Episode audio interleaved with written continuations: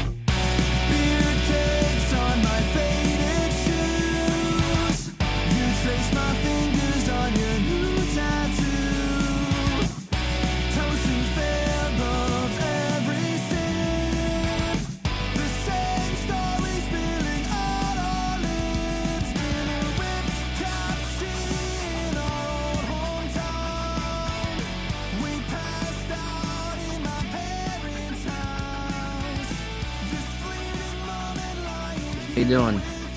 Just getting ready to rock and roll. Fucking my whole body up, apparently.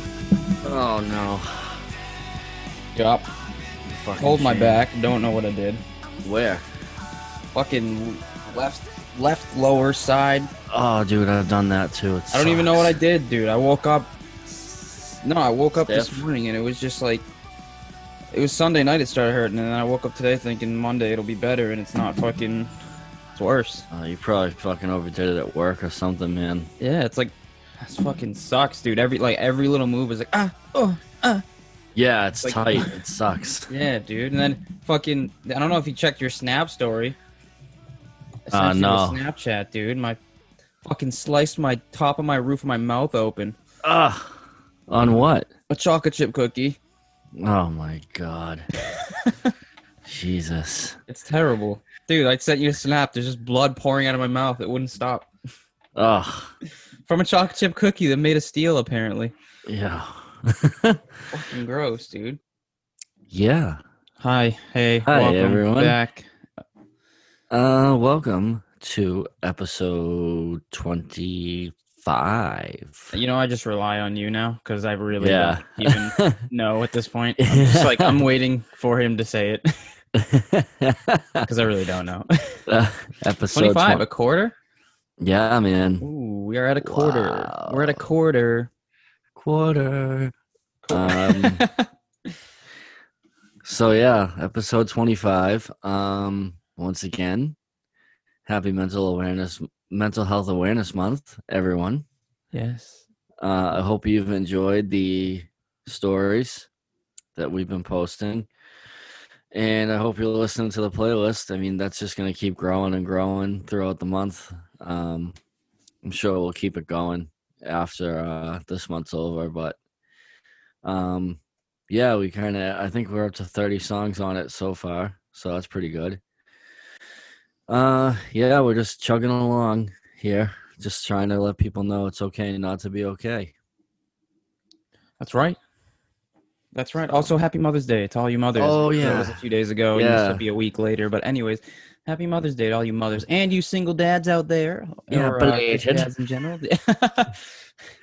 but, uh, yeah, happy happy mental health. Happy late Mother's Day. Happy belated. happy belated. Happy Belated. Today we got a special one. We got a we got a we got a good one actually. Hell I'm very yeah. excited about these. Yeah, same. lads. We got a special guest coming on today. Um, actually, Uh, you want to just say who it is, Batchy? Yeah, it's our boys from uh, Los Angeles, California. Um, our boys in good terms. Woohoo! Yeah, they're gonna come on and shoot the shit. You know, you know the deal, everyone by now. the deal. So shh, get rid of it. Hell yeah, I don't know. what You want to get rid of don't it? Just get. If you don't want it, get rid of it. yeah, Um, but yeah, we should get them going because they're waiting for us. Hell yeah. Um, Let's go.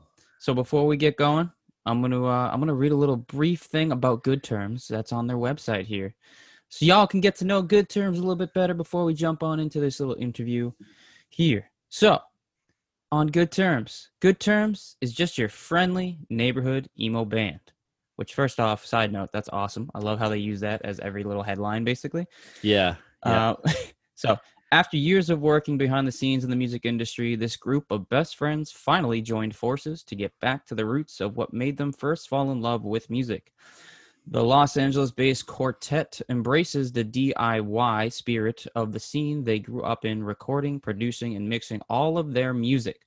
Good Terms maintains a diverse sonic palette that spans from anthemic emo pop to blistering double time hardcore with a sprinkle of everything you know and love from the Warped Tour universe. Good Terms yeah. invites you to become a part of their community and participates in the catharsis they've found together with lead vocalist, guitarist Brian, with guitarist vocalist Zach, guitarist vocalist Ivan, and bass vocalist Gio.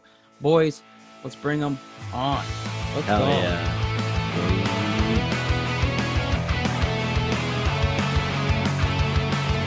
Yo, Hey, hey, hey. What's up, boys? what's up? You hear me? Oh yeah. Oh yeah, coming through, coming through. Nice, nice. Sweet. Sorry about the little delay there. All good? Dude, what is the backgrounds going on? Yeah, Gungan City, and then just the uh, the green spackle from our record. I love it. I Oh, love nice, it. I also nice. see is that a Red Sox hat that you're wearing, Zach? Oh. Oh. Fucking Berkeley. This, this, this is my I haven't washed my hair yet hat. Uh.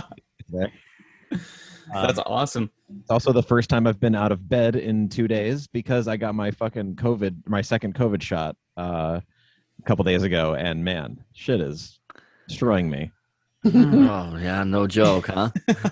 Let the other boys do the uh, do the heavy lifting of this one, but yeah, Well, you're for, for some moral spirit. You. that- I appreciate you coming on, man. Even with going through all that, yeah. I, it, I can't imagine because I, I did an episode when I did have COVID and I could barely get through it. So all the props to you for even showing up. I mean, I don't think it's anywhere close to as bad as actual COVID, but it's uh, yeah, man. I, I'm like, fuck. Thank God I didn't. My immune system is like trash to begin with, so it's like, all right, cool. This would have been far. worse. This would have been like level for me. Um, but yeah, you know, it is. It is what it is. Hell yeah, Um, all right, looks like we got George about to join. sweet. Nice.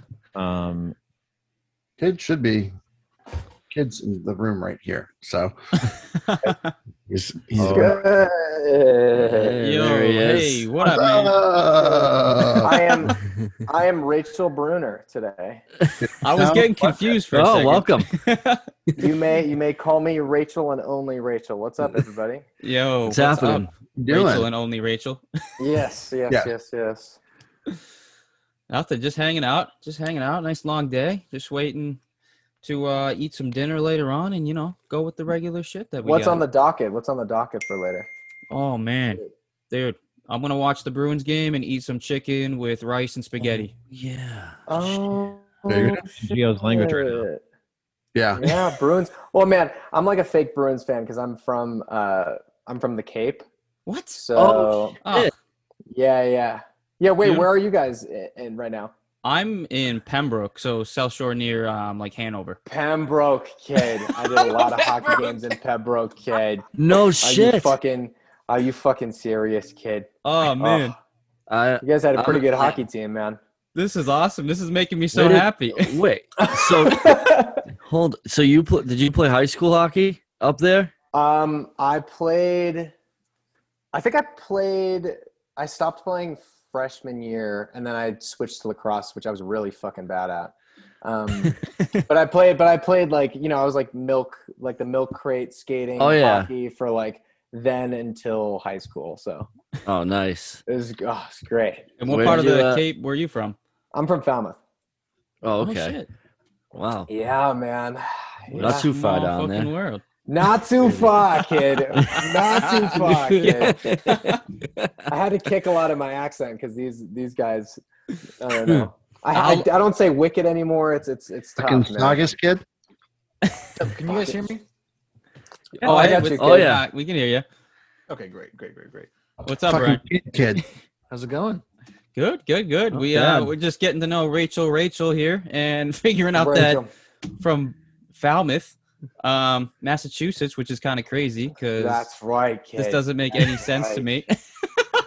That's right, kid. My mom grew up in uh, in Hyde Park, so so I have uh, Oh, my my mom did too. If that was a real comment, yeah. Hi, hi, no, she did. She literally She did. actually- was- yeah, Yeah. she grew up in in uh. Well, you have to drop the D, so Hyde Park. She was in Hyde Park for a while, and then she uh they moved to Plymouth, and then she met my fucking father in ah fucking Barnstable or something. I don't know. wonderful. Nick, are you in?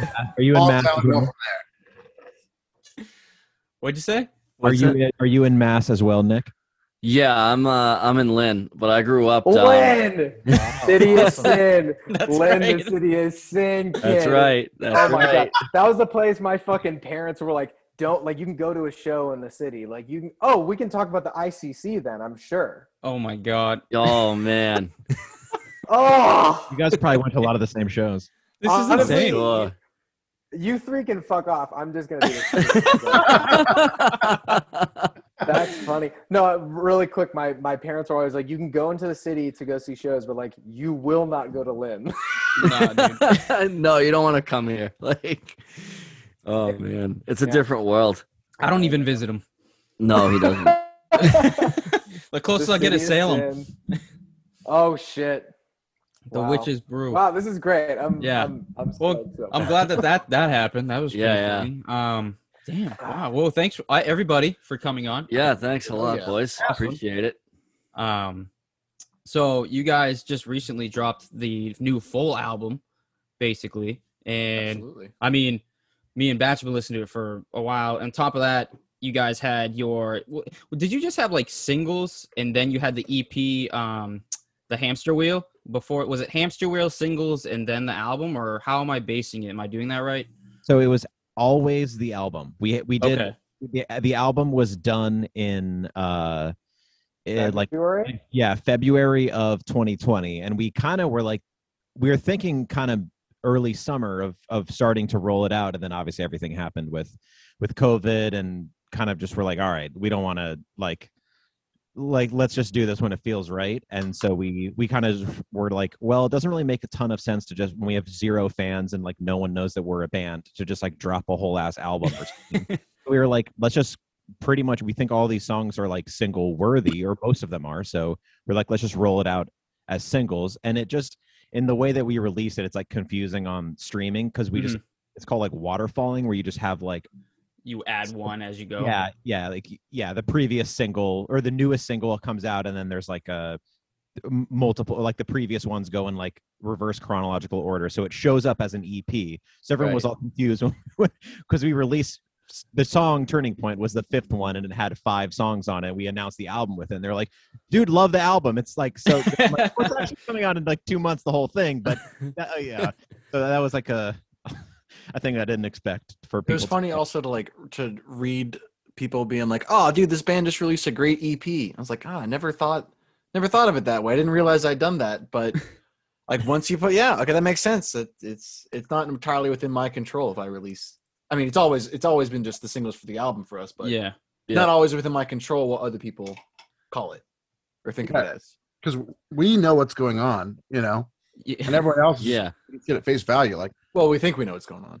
like, well, yeah, we're aware of what's happening behind the scenes, but everyone else just sees like, oh yeah, the Turning Point EP. It's like, okay, we could have Maybe But, but at, at what point does it become real? You know, at what point does it is it out of our, you know, we what no matter what we say, it doesn't matter. I don't know. I don't know why. True. But, but it was just interesting. It's, it- you know, it was one of the first things I'd I'd released. The first times I've been a part of releasing something this big, and Mhm. this, something that I've been this confident in, and just to, I mean, in general, just to see the reaction to it has been out of this world. yeah Oh Um, yeah, I mean that, it's it's know. fucking killer. That's for sure. Like I've been bumping it. I think since it came out. It's been Oh, fu- it's fuck yeah, awesome. Oh yeah. Great Thank you, man. thank it's you, great. Thank you. Hell yeah. Yeah, you got the Fall Out Boy uh, sweatshirt on. I know Batchy was going crazy. What were your thoughts on that, dude? Because I don't want to steal your thunder. Yo, like, so I'm guessing Fall Out Boy was a big inspiration for you guys. For sure. Yeah. Like you, you sound very, very similar to Patrick Stump.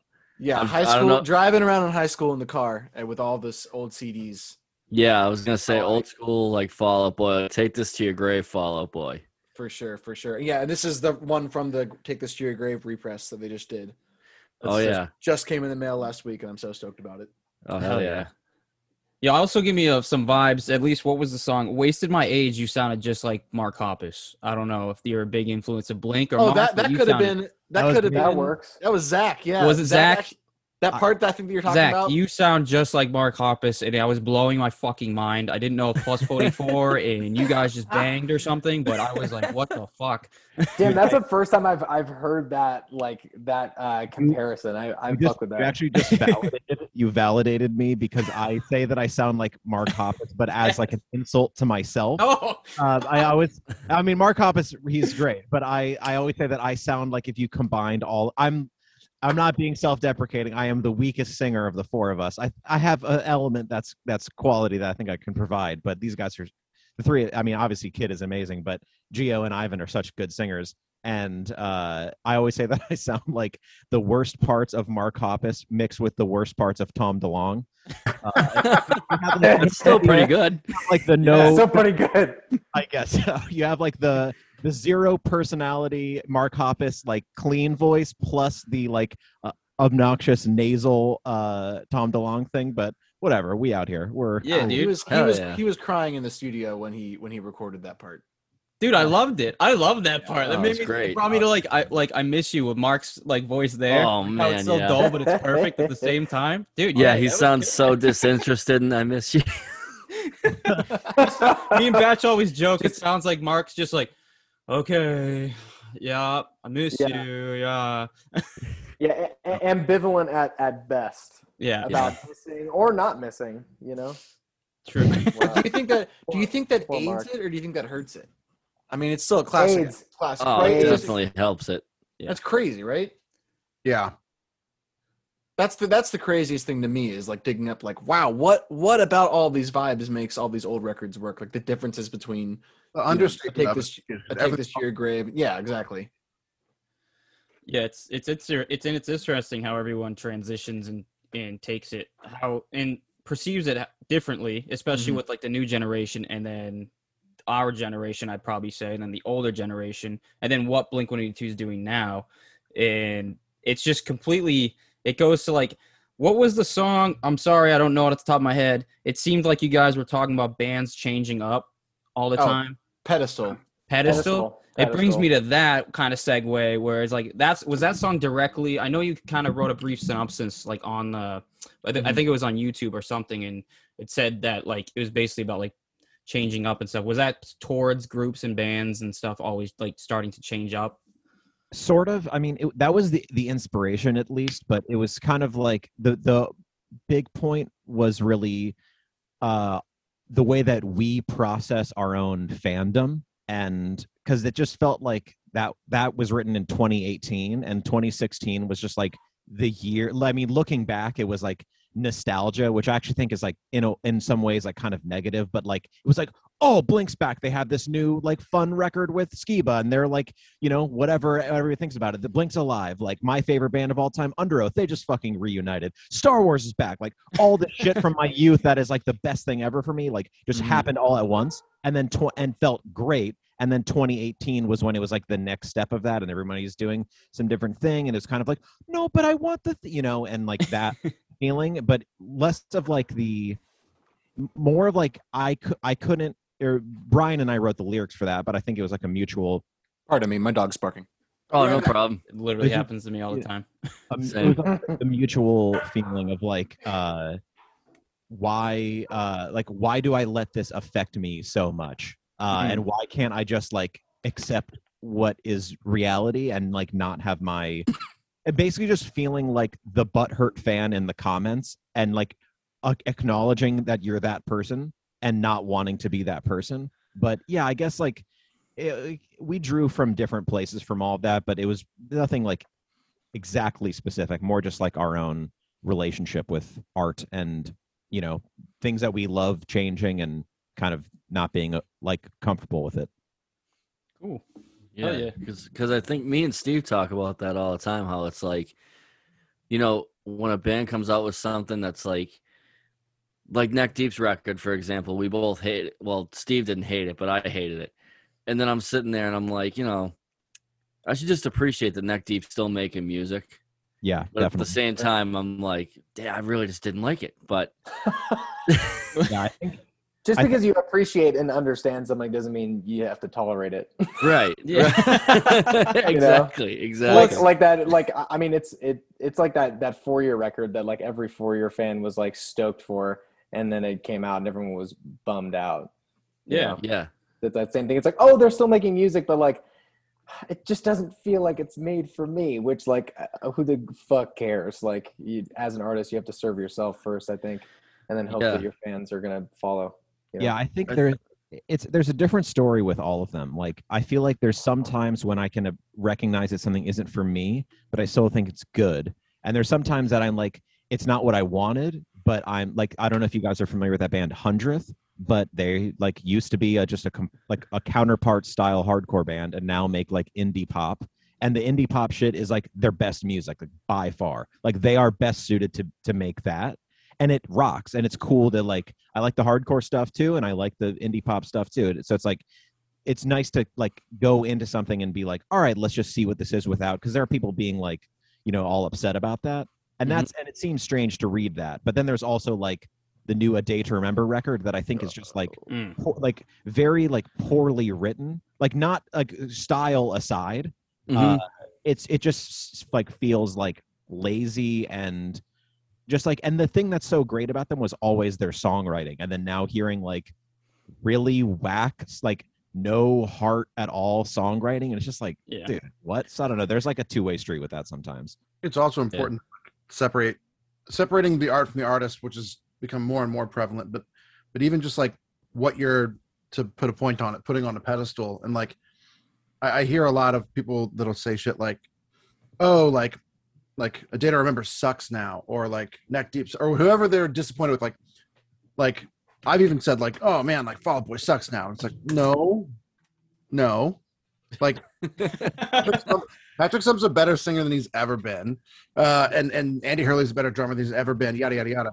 I just didn't like that record. I can say like I can walk around and say like say rock and roll sucked, but I don't need to ever say like Fall Boy sucks now because that's not the truth. Mm, right. And to get mad at like the artist for for like acting as though they like took away that thing that you loved, like like oh like they ruined like their shit because like I wanted this record. It's like that record's there. Have that. They tried something mm-hmm. else. Maybe it was for them. Maybe it was for you. It didn't work. it- Whatever. But yeah, just like separating that. Like, hey, like love and hate the thing you're talking about, and and kind of be a, you know, take note of what you're talking about when you're saying like, oh, I love this thing or I hate this thing. Just that difference. Subtle but super important. Yeah, Yeah, I, I, uh, think I. Go ahead. you got it. Oh, you- um, go- I also feel like when I was younger, I just used, to, especially with Fall Out Boy. Obviously, Mm-hmm. I assume you guys have talked touched on that. Yeah. Um, when I was younger, uh, when I was younger, I used to identify really heavily with Fall Out Boy and like what it was to be a Fall Out Boy fan, and that was a specific kind of pop punk and emo fan too. And um, as I've gotten older, I've just, I, I, just out of my own self interest, I don't identify that heavily with anything anymore. I, there's nothing that's within someone else's control that I should rely that heavily on for my own support, you know? hmm So I feel like when I used to think that when a band changed or something like that, they were exactly taking that away from me. And they're not, you know, if anything, I'm taking their autonomy away from them by being a bitch about it online, you know? Yeah. yeah. um, and also, and it's just, and it's just not good for me. It's not good for my own like relationship with myself and music and whatnot. And I'm trying to drop it. Well, you're trying. You're being self-aware, which is Yeah. which is like one of the most important things to do and you're growing because as human Yeah. beings we just grow from everything no matter what stage in life we're in but i mean For sure. no matter what me and bash talk about this at the end of the day people are going to complain whether they change or whether they stay the same because if they stay the same why aren't Mhm. they fucking Yeah, of doing course. something different this is 10 Right. albums of the same shit and if they change why did they change i like their other shit so no matter what someone's going to win. bitch you can't win Of course. It's yeah, like and I, I, it's like being a fan and like feeling like you're owed anything is kind of crazy. Yeah. like, Yeah. like a, at least as an artist, like I don't owe fucking anybody anything. I do owe myself the um, the courtesy to explore my own artistry, my own creativity, try new things, stretch or not stretch, do the same shit over and over again. Like I think there was this one. I'm not like the biggest John Mayer fan, but I, there was a tweet a while ago that I saw from him that was like, "This next record is for all of you guys," and I was like, "Who the fuck wants to listen to that for all of you guys? You make music, you fucking asshole." Like, you know, it just it didn't make sense to me. Like, I don't know. I think we we've been talking about this, but like trying to like, um, you know, I think a, like a being a fan is is kind of just falling in love with with like someone's brain and someone's ear and someone's creativity especially with like social media it makes this all encompassing thing so like i think the the ideal fan these days is just one that you're actually connecting with on a personal level and like if they make something that you don't fuck with it's like cool i'll try out the next one you know like that that seems more fair to really everyone but not being like you better make this record the same as the last one because i'll be pissed you know I That- think and that's like so hard to do. Like, because I feel like I'm a diehard Green Day fan, and I hear Yeah. like a lot of that, like with Green Day, and people like Mhm. bring up Dookie and they bring up American Idiot, and it's like those albums are so hard to make in general, and then you want them to keep making that. Like Yeah. you can't, you can't. There's no way you can do that. It's impossible. Yeah. And you're also talking about people who have lived their lives, lived their fucking lives, uh, what, 20, 30 years ago making Dookie. I mean, sure, he's still wearing fucking eyeliner, but like, but that's like, you know, that's like a lot. There's so much life that that person has lived. Like, Yeah. it's crazy to put an expectation on, like, you better make the same fucking thing and better be, it better bang in the same way that it did in this culture that doesn't really apply anymore. Like, the Right. zeitgeist has changed, everything has changed. and that's So- why I that's why I am I'm a huge Blink fan and I respect Tom mm-hmm. because Tom doesn't didn't want to keep making the same 15 songs that they make every album and he Yeah. even says one time on an interview or I think he was on stage he's like I didn't want to write songs about being 15 and the girl I loved anymore. I'm married. I have a dog. I Mm. don't give a shit about that stuff. I'm growing. He's like, I want to talk about aliens, Sasquatch, and make kids books. Fuck it. And I was like, that's and but it took me a while too because I hated Tom for leaving, and I was like, how could you do this to me? To me, Yeah, yeah. I'm 15. Going back to what you're saying was like I took it more personally. You know, being younger, frontal cortex isn't developed. I don't know what the hell is going on. I have a PTSD. um, but but anyways, long story like that. short, yeah, I respect artists. I respect all artists for that. I just feel lucky enough to be able to have this music come into my life, and whether it be like our whole thing about mental health and just humans in general, like this can be interpreted a million different ways and it can save my life which it does in music like that and you guys kind of hit it on the head with a lot of the mental health things and i mean you even talk about how like having a shitty day listen to this song or like if you're going through something you can hear it in your lyrics and just the way you progressively um, station your um, guitar and drums and bass and everything the way it's it's um, the way you guys do it is just perfect because you can feel the emotion. It's almost theatrical, so to speak. There's a couple of songs that I written down here that had more of like a theatrical feel to it for me, um, just how I broke it down. But Love um, but anyways, yeah, that's that's the end of that statement. Yeah, and that that's what gave me the big Fall Out Boy vibes was because they're very they're this like very similar, almost Super. like theatrical, like Steve said. Like you can feel it in the drums and in the bass and in the guitar and in the vocals. Like it's all just comes together perfect. Oh, absolutely, dude. Even in some of the cover art, they have the you know they have the curtains on front of the cork tree. They have Mm, they have the the the the fun set on Infinity on High and whatnot. And yeah, it just comes down to um just trying to create like a space for people to come and Yeah, go through their shit. You know, grow. absolutely. Speaking of covers, who designed your cover? Because that shit is super intricate and amazing. Because you have like a million things going on. Uh, it's this dude named Wicaksono Aziz, who is an Indonesian graphic designer. Uh, he we just found him through hashtags on Instagram, or no, we, I follow a bunch of like uh, graphic artist slash tattoo Instagram profiles that are just like badass shit like that. Mhm. And when Zach was talking about like, yeah, let, you know, we kind of discussed what we are going through or for the art, and I think I sent him like three profiles. And I was like, how about these? And then we just found Wiccac and it was like, this is sick. yeah, we made like a little proposal and kind of were like, we knew that we wanted the the cover to like visually kind of like show the lyrics in some way, but we also mm. like didn't want to be specific we wanted to be like give direction enough, but but kind of like we sent the artist like the like a bunch of stuff that we like. There was like some stuff with like he did like a skeleton, and I was like, oh, okay. So like I saw him draw a skeleton, and that kind of like jogged some like oh maybe try like a skeleton at a desk or something. But like I was like maybe try like a guy in a hamster wheel or something. But like most of it, he just we just sent him the lyrics and we sent him the album, and he said like the still the because he's Yeah, it was great. little- it was a little it was a little difficult because he doesn't speak English very well. I mean, we, we were able to translate things, but he said like just some of the most genuine and wholesome shit ever. Uh, like on the first email, we sent like a bunch of pe- bunch of different designers, and he was the first one to respond, and he was also our first choice, so that was really sick. But in the email, he says, "I like pop punk." Uh, and or no, really, no, this was it. really, and again, I like pop. Or no, shit, really, I like pop punk. Really, and again, you have a cool beat. That's so sick. That's So, so dude, that's the heaviest shit in the world. we, we took it off our website, but at one point we Ivan had like had like some fake testimonials on there, and we just realized it was not was the one. vibe to have them. But it was yeah, on like right on the the front one was uh really I like pop punk really, and again you have a cool beat, and we're just like dude, That should this- be a shirt, Yeah. bro. That so should be. That really should be. So but yeah, we we I don't know. We had a couple drafts back and forth with him, but like he sent us a cou- he sent like I think the second draft he sent and had like the skeleton and the guy in the hamster wheel and all this shit. And there was even one Mhm. with like more stuff. And we're like, all right, cool. Like keep these main things, and we dialed it back.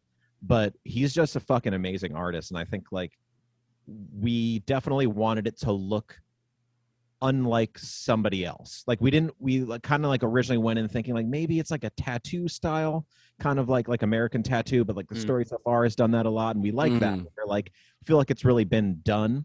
Right. We we knew we wanted some kind of like illustration, but nothing that was like cartoony and nothing that was like too very realistic looking. And he kind of like got right in the middle, just in his own style. And yeah, he's just incredible.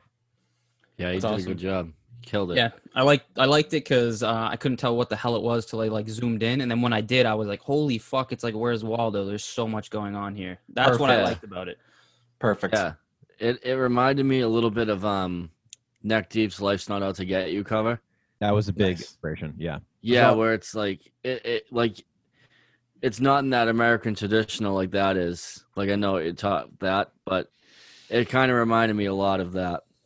Where it's Yeah. almost like every song's represented on it. Yeah, and it just looks like it looks like a mess altogether. Yeah. But like Yeah. but you remember just like the like the the first time you see that, you're just like, wow. I think that's like that and like Dance Gavin Dance's artwork. True. Uh, those are like kind of the You're strong as well.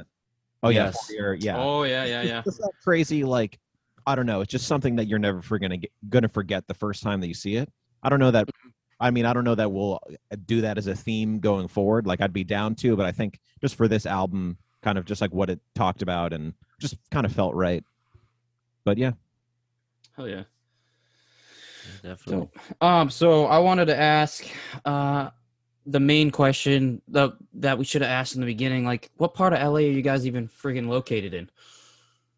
Oh well, the, They're- the, they live the- on, yeah. on a complex. Um, these three live on a complex in uh, East Hollywood. Um, I do, don't recommend ever going there. Um, it's Oh my uh, God. it's uh, Such a it's bitch. right. It's it's basically like it's in the valley of a bunch of trash. Like there's a bunch it's of a trash. it's a little piled- slice of paradise. No, East, East Hollywood is actually super So rad. Our our street is I- incredible. Yeah, I love I love where they live. They but they live in a little complex and I, I or compound rather, and I live in uh, Highland Park. Oh nice. Very good. Yes, my mic is now on. And that would be I. That's he lives. That's his next. Yeah, Ivan and I live in the same house, and then uh, Zach lives in this house behind us. We all share uh, like a driveway and Girlfriends. the front yard. And stuff. Wow. Uh, not that. Not you- that. You heard it here that- first. Uh, yeah, and we all we all like to you know sit in the front yard and have our powwows and stuff. Hell yeah. That's Yeah. cool. That's dope. And then do you guys uh, have you go to a rec- recording studio? Is that in LA or do you have to drive far or do you actually have it in house? Uh, so for this record, we went to a place. We went to a recording studio called 64 Sound. That's in Highland Park, right over by Gio's place, but we only did drums and we we did drums there, and then we like printed the guitar and bass tones, um, which were all like recorded DI. So we we just reamped those. Um, but everything else was just done in my bedroom and in Gio's uh, home studio. Oh yeah. Yep. And then the most cliche question we can ask, basically, but how did you guys become a band? How did you become friends? Who was banging whose girlfriend until you all banged together? Like, what Uh, happened? Um, s- banging. How did you end up in it? How did you end Yeah, up? how in did the LA? Cape Cod guy? So so uh, yeah, so so Zach and I uh, went to Berklee College of Music in Boston, Massachusetts, and we um, we met. Like I remember going in as kind of like a punk kid and like being like, oh, I'm like not gonna make any friends here. This is be fucking weird. I was also straight edge, and I was like, I'm gonna be going to school with a bunch of hippies who were smoking pot. And I met I met Zach Oh, on I think my second day because he was wearing uh, an uh, was it Alesana? Amorosa. Oh my god, he was wearing that shirt, and I was like, dude, I fucking love that band. And then we were hanging out for like years and years, and I showed him, I don't know, Transit and Wonder Oh, Years. transit. Story so Uh, far, right? That's how I've heard the story. Story so far, yeah. I was just, I just, I'm, I feel like I'm pretty. I don't know. I feel like I'm.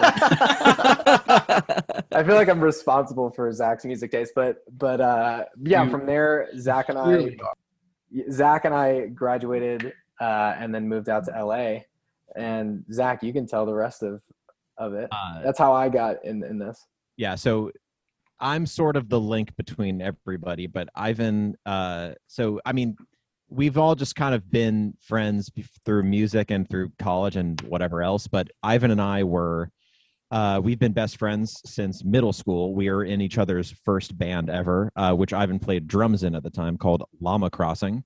Uh, yep. Uh, and then some uh, shit. Hey, Hey, that straight edge band. Oh Yeah. fuck yeah! that makes sense, bro. you know. um and uh so we yeah but ivan and i have been have been homies since we were literal kids. And then uh brian i met because i was a camp counselor at this like camp for music that like the public school put on. And he is a couple years younger than me. And so he was like a student when i was a uh counselor or whatever. And he was just like insanely good at music. And i he, i was like oh this kid is literally as good as guitar as me.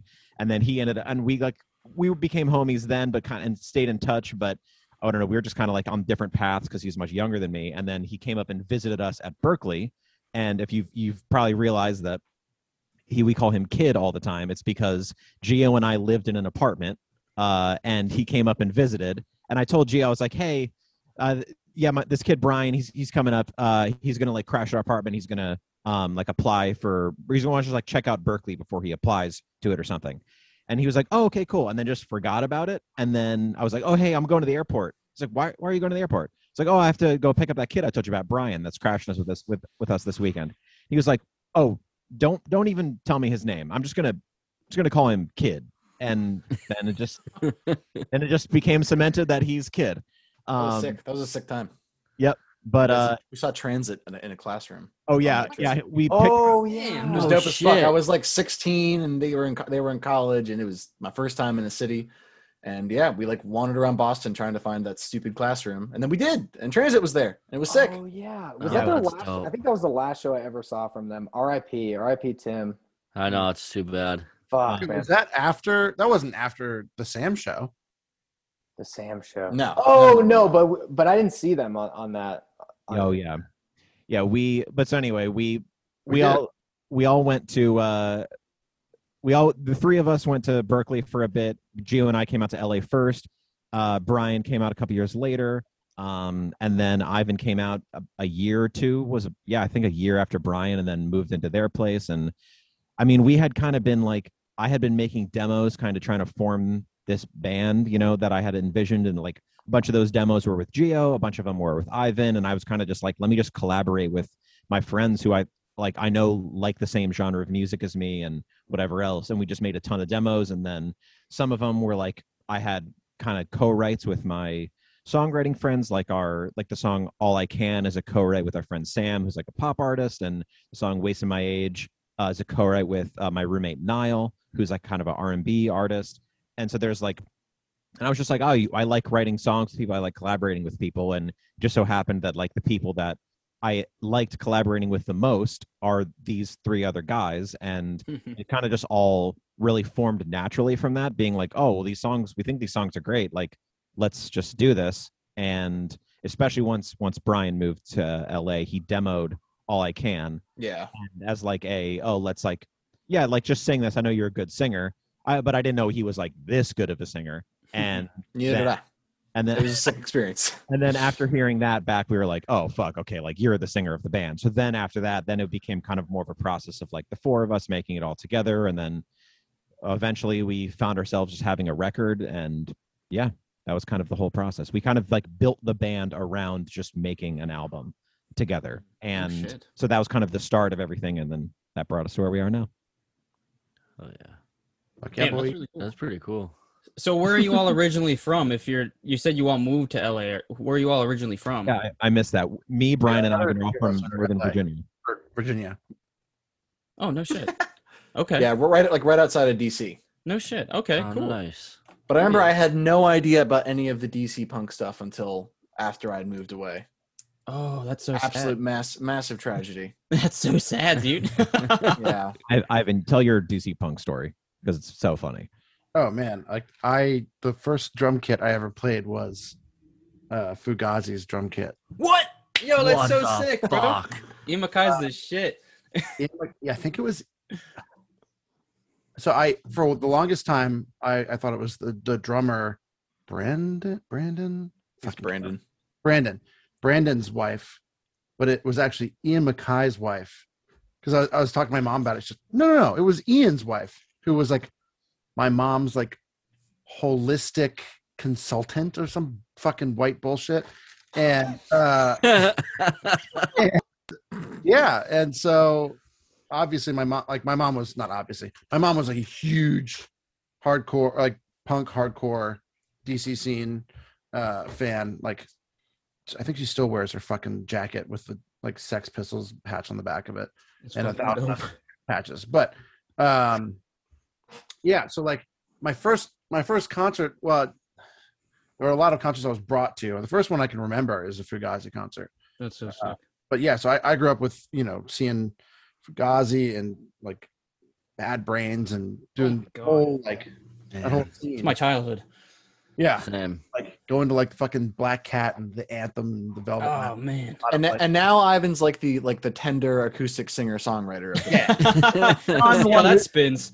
Yeah. I'm just like I, I don't, I don't want to hear that right now because this is like new and cool and rebellious to you guys. This is not like I've been following the program for me, and I don't fucking care. And also, like, like I grew up pretty poor and whatever you could say. Like I, compared to the people around me, I did not have a lot of money. My fucking parents were like great, and so like I was like, ah, yeah, I'm just not that angry, like at all. Like uh, it's I don't really relate with. Like I'm not. There's nothing to lash out at. Uh, my parents like were super cool, like towed the line between just like, you know, like perfect friendship and and responsible parent thing, and like, you don't really have a lot to complain about on that front. So like the whole hardcore punk attitude just like didn't hit with me because I didn't have like I lived around all the people who had like the the uptight parents who you know had you know like the the business dad and the stay at home mom and and like the very strict this and that and like no my parents worked all the time and when my mom wasn't working out of the house she had like a daycare program that she ran out of our house just so she could get paid to raise oh shit. my my siblings and I, plus other people. Um, and yeah, so I just like the whole hardcore thing just like was kind of a miss on me by the time like I really appreciate it. And every time I like sound check a bass guitar, I still play waiting room. But Oh my god. it, That's it's just like, yeah, I sick. mean, you, you like, still joined. You still joined like a post-hardcore band. So oh Yeah. yeah, amazing. Um, just different, yeah, just that vibe. That's I- sick. yeah. Yeah, Waiting Room is one of the best songs, especially with that fucking just that whole background that makes sense.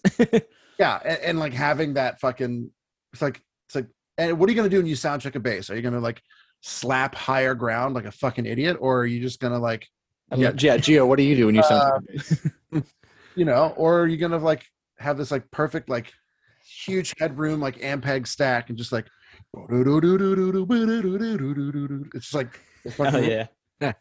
nothing wrong with that. Fuck That's yeah. sick. Yeah, for me, growing up, I was literally like your mom, I guess. I was like super, but I was also very much like Gio. Like I was straight. I literally just broke straight edge like not too long ago because my mental health was so bad because I just like anxiety, depression, all these other things.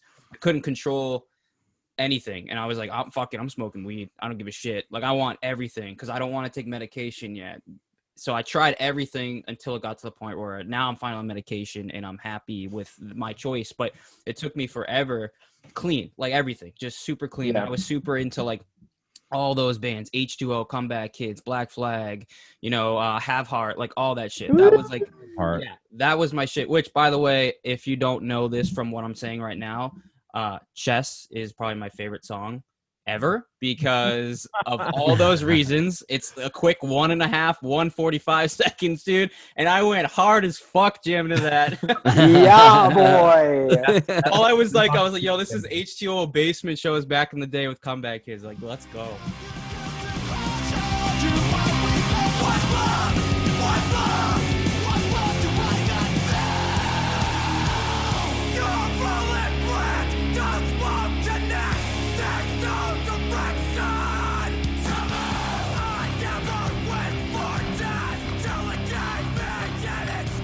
Um, Yeah, boy.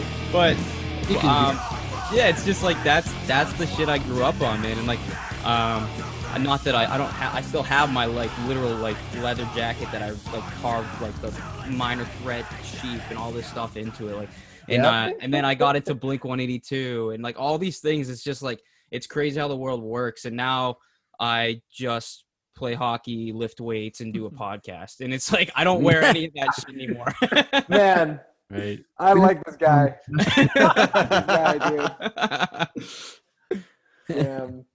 Um, yeah, it, that's a lot to carry. I think the uh, the straight edge thing, at least for me, was a lot to carry. Like like through through college because it ended up being like it kind of shut me off to like a, a huge part of the world because it was like any any social interaction where someone was like drinking or smoking, I would just like automatically just like disparage them and Mhm. like in my brain and Mhm. and would just shut myself off to like an incre- like just like amazing beautiful people like just because i had some prejudice against like i don't know kids in like mesh hockey hats in my high school like like eh, hooking up with like the the better looking girls and like Yeah. and like and drinking in their parents basement or something i don't know i mean i think a lot of it was was so helpful but uh and the culture was so amazing but i think um i definitely i, I can relate to that for sure um Oh, yeah. especially like especially the psychiatry part like getting prescribed drugs and being like um i feel like i'm like maybe not ready to like alter my brain chemistry like this Mhm. I've, I've i've definitely been there so i understand that and it's like so like it's just tough because you go like I started taking medication at the age of nine. I was put on Oh, wow. medication. Yeah. oh was it like were they like oh you have add Yeah, I was a typical '90s baby that you know, Good. Like that South Park episode. Me and Badge talk about all the time. Oh, you look to the left and to the right too fast. You have ADD. Let's go. I literally that's was like, sad man It was sad, and I was put on this that's- medication for a long time, and I, I also have severe OCD. But like, nonetheless, I was on it until the age of like 16, and I finally was like, and I started like abusing it like stupidly because I was at that experimental age from like 14 to 16. But at Sure. 16, I was like, fuck this, and then I found, you know, straight edge, and I was like, this is amazing because I've always been in the punk scene. I was like, you know what, I'm gonna do this, and then when I broke like um not to go down a rabbit hole but like yeah that was tough because it's tough to go from one extreme to you know straight edge and then having that like oh my god like screw you i lost a lot of friends over that and because i had this stupid stigma or whatever bullshit my brain was just like if you drink you're a piece of shit you're just an Yeah. alcoholic and i was also reflecting what i saw in my own house that made me feel like this is what you are to me so when it became the time for me in my late 20s now where it's like oh you know you have to do something um to change or otherwise you're not going to be on this planet anymore. It was like well fuck it we're going to try everything to you know an obvious extent not go crazy but yeah it is tough. But music plays a big role in all of that uh, going back to like music it's just like this is therapy in itself. Uh, this and you guys know that you create it and you literally obviously are inspired by other artists and music itself and so like this is all tied in together which is just like helping people get through whether it's you know you know you're grounded to you know you lost somebody in your life or you're just having a good ass time or you want to get drunk and hang with friends. And that's where all of this like is inspired for this podcast. It's just like hey dude like we want to show support for everybody and everything in this world because we're human beings trying to figure out what the fuck is going on. And like it's just it's beautiful to interact with people like you guys and interact with my best friend batch and and build our relationship and continue to you know meet people like you guys and show support. And then also get badass rad music that we didn't know. Like you guys sound like like i don't know i'm gonna transition here so i'm not going on too long but what in the fuck happened with the process of like being like like a day to remember screaming uh like you got Fall Out Boy, n- insanely nice pitches. Like Turning Point is probably my favorite song when it comes to Yeah. where the range, the per, you get to really, really hear your range of voice in that song. And where did that all collide, or was everyone just on the same page and it naturally happened, or was someone like, "Yo, let's scream right in that spot"? Uh, well, the first, first of all, Zach is is produced the whole record, but he, he, I had never worked with a vocal producer, someone who was like gonna be like, oh, that take was good, man, but try this and do this. Uh, I, I'd never done that with anybody before, and I was a lead singer before I I joined this band, but um, but I had never really thought I was that good until until I started doing some of the shit that Zach uh, asked me to do, and I heard "All I Can" back for the first time. Was like, holy fuck, dude, that, that's me.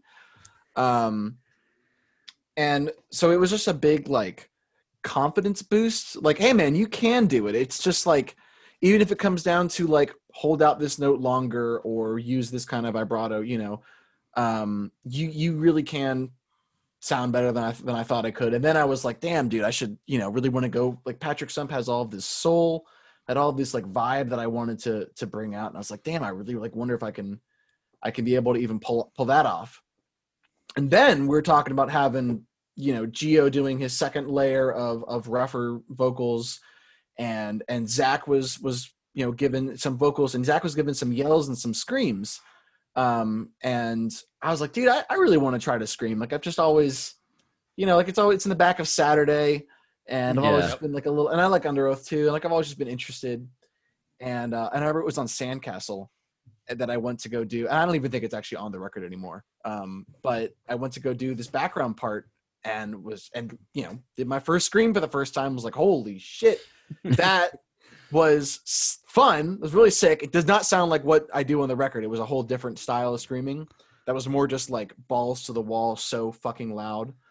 uh, and and eventually, you know, I was looking on YouTube and I, I did some tutorials, and I took about a year to to learn and practice how to do the the fry metalcore kind of kind of thing.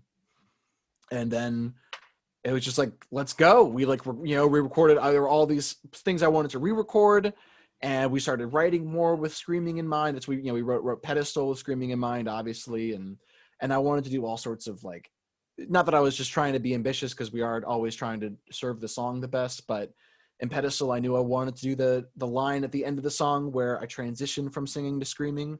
That Mm. kind of stuff is like that that stuff in Underoath is always my favorite when he's like doing the yelling and the singing and the screaming all in one line. Like that's I think the most expressive shit to me ever. And and then to like line it up with with Gio's vocals, you know, Gio does is that you do your own singing and you do screaming on the record and and even, I think even Zach has some screams in the record. And I don't know, it just kind of all came out and we all kind of just wanted to do it and have fun without, you know, without overblowing the songs. Yeah, the Uh, but but we found our moments. Like uh the the original my original thought making this band was like oh, okay i wanted to have something that was like really mem- and i still think this to a degree but like everything is intricate uh and like challenging that like pushes me as a musician but also never something that doesn't serve the song and and always something that like even if it's intricate it's always memorable and hooky and catchy and Mm. so like that that mentality created wither away and then uh, a couple a couple other demos um, more than i deserve was one of those ones. I made like four songs that were like almost identical in like style and structure and then was like and realized immediately after that i was like oh shit like i like these but like i can't make 20 of these. Like i gotta experiment and do some shit. And i think that was when i really started uh collaborating with ivan and geo and uh in this like initial demo process and realized early on too that it was like i think making a band and making and you know producing whatever like writing songs working with people like it's the the whatever specific vision you go in with musically like doesn't fucking matter at all. Like i've heard so many people be like oh i want to make a band that's like this and it's like eventually that'll go back to the same artist thing of being disappointed with you know because you can't like if you're creating from like a vision all the time like it's fine to have vision but if you're creating from that all the time eventually like your true self is going to come into it. So i think that was like getting i didn't envision the band ever having screaming or anything. I was like oh we we won't do that because then we can't be as but you know like some um thing. But as we kind of progressed i realized too like what makes something good especially a band is like just many people's influences and talents coming together in like an honest way. And fortunately, I'm in a band with three really fucking talented people and three who also happen to be three really fucking talented songwriters and riff writers and lyricists and producers and everything else. So it's like, you know, like all of us individually are artists and then kind of when we all put that together, that kind of just kind of I don't know, like the chess just came about because we had extra time in the studio and Gio was like, I have this like kind of dumb Boston hardcore song I've been working on. And oh my said, god! Uh, oh yeah. it, it yeah, it you almost, hit it on the head. and Oh, almost yeah. like if we if he didn't send that, it wouldn't. But like, could you imagine if I was like, oh no, it's it doesn't sound exactly like Wither Away, so it doesn't fit the vision, so we can't do it. Mm. We're all just like, no, I think this is sick, so let's like, so fuck it, let's let's just do it. And then I think having like having the fact that it's made together by the four of us, that's what makes it good terms, regardless of what the style is. Like already we've been working on LP2 and there's shit that's like way poppier and shit that's like way fucking heavier. That's like so dope. Hell yeah. You don't you guys don't put yourself in a box. You just kinda do whatever you feel like doing, which is awesome. yeah, and, and I think that's like where you get into trouble or where bands get into trouble when they go into something like without that mentality in mind exactly. Like I think you have to like I know like for example to go back to the new A Day to Remember record, there's been people that have like done that this process successfully, but they're like, all right, cool, we're on Fueled by Ramen. We're gonna do a bunch of co-writes. Like we literally have a number one uh writing pop co-write on this album on All I Can. Like Sam literally wrote like a number one hit song. So it's like we have that, but it's I mean not to, that doesn't matter at all. But I'm saying like they did an entire album like that. That was a completely different process, and maybe it would have worked out. But like to me, it sounds like that. The songs sound like whack, like lazy pitch songs that were written mm-hmm. in a day, and like they can and they spent years trying to like add production and other shit. But it's like, dude, you can't produce up a bad song or like a, something that didn't begin from a place of just like I honestly love the shit out of this, and I think that's just something that we're trying to do. Like we all have very broad influences. Like, I mean, everybody, you know, I might be the most like, I don't know, the the widest range or the the smallest range of each of us. But like even my like, I still feel like I love so much different types of music. Like Ivan is into all this like awesome soft singer songwriter shit. Like Gio is also makes music by himself that is like this he calls it emo jazz correct me if i'm making that saying that incorrectly Oh, you got it. Like, you got it. but it's like the craziest it's like fusion like fucking wild shit it's like literally some of the most amazing music i've ever heard brian's into jazz and like neo soul and like all this lo-fi shit and on top of like everyone's like we all have so many things that we throw into the Mhm. pot and so but instead of being specific about like this is exactly what we're going to make we're just like dude we just throw it into the pot this one sounds like knocked loose so let's run with that this one sounds like Justin Bieber. Let's run with that. Like it's just whatever makes you get, get that like fuck yeah feeling. And Yeah. I don't know, that's just kind of like the basis with which we create. So that kind of leads me to we ask this all the time, but like I guess we could go with like who would be all of your individually top three like musical inspirations? Shit. Oh boy. Yeah, Uh, I mean, All right, all right. I'm gonna improvise it. I got it. yeah, you Okay, go. you go first. so- going to my So number Spotify. one. So number one. Uh, this these guys, Fall Out Boy. Hell yeah. Um, obviously, I'm only talking about the first four records. No shade, but just No, I agree with I I'm I, with I you, agree. I'm with you. I agree. Um, okay, I had that one locked and loaded. Um, let's see, let's see another one, another one. Okay, this maybe not all time, but another artist that uh, was really big, inspiring me was Pat Metheny, the Oh. the jazz fusion jazz guitarist. That was my first like foray into jazz, which was a whole. Actually, I feel like in the jazz I like, I don't really like his contemporaries or anything. I don't really like Mm. that, of that style. Mhm. Um, but dude, he's just a rad guitar player who sometimes sounds like he's pushing the boundaries of everything, and sometimes sounds like he's playing like the corniest blues lines. And the whole time he looks ridiculous. He has this giant mane of hair and the big stripy shirt. And uh and I've just always really respected that and really been inspired by that for some reason. That's always that's always pushed me forward. Um and then there's a third you said third artist and Yep. Oh dude. Can I Oh, answer? dude. Okay. Oh, yo, yeah, you can answer for me. I mean, correct me if I'm wrong, but I feel like it's the story so far. Okay, cool. I was about to say the story so Fuck far. yeah. I was like dropping through. Fuck I was yeah. like, okay. Um, don't yeah, there was a, we'll get there.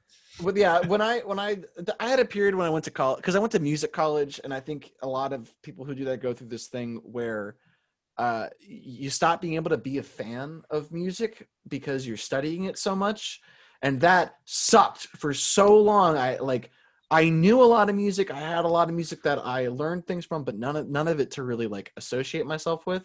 Mhm. None of it that like necessarily made me feel Anything? that feel yeah like i didn't want to buy a shirt from anybody you know what i mean Yeah. yeah. until until uh the story so far until when i discovered when i discovered them in 2019 after i'd seen them twice thought they were like pretty good and then one day just put on proper dose being like okay i'm Oh, really yeah. gonna listen and see if this is good Oh my god. and then i listened to it th- it was on repeat just because spotify was on repeat and I listened to it three times in a row and was like okay this is like Yeah. very very good and then and then yeah now i have like my girlfriend painted me the cover of Yo, that's See. so sick. Oh my god, that's were very- awesome. dude. yeah they um uh, something about it it's it's none, none none of it really sounds that groundbreaking but it feels like nothing else Yeah, that's I think that's why me and Steve fell in love with them for that. It's like there's there's really nothing else like it. yeah Like I when just there's only one vibe for the there's only one band i can go to for that yeah, and like I saw them when they opened for the Wonder Years. It was um like right before Under Soil and Dirt like blew up. oh wow So like Time to catch them too.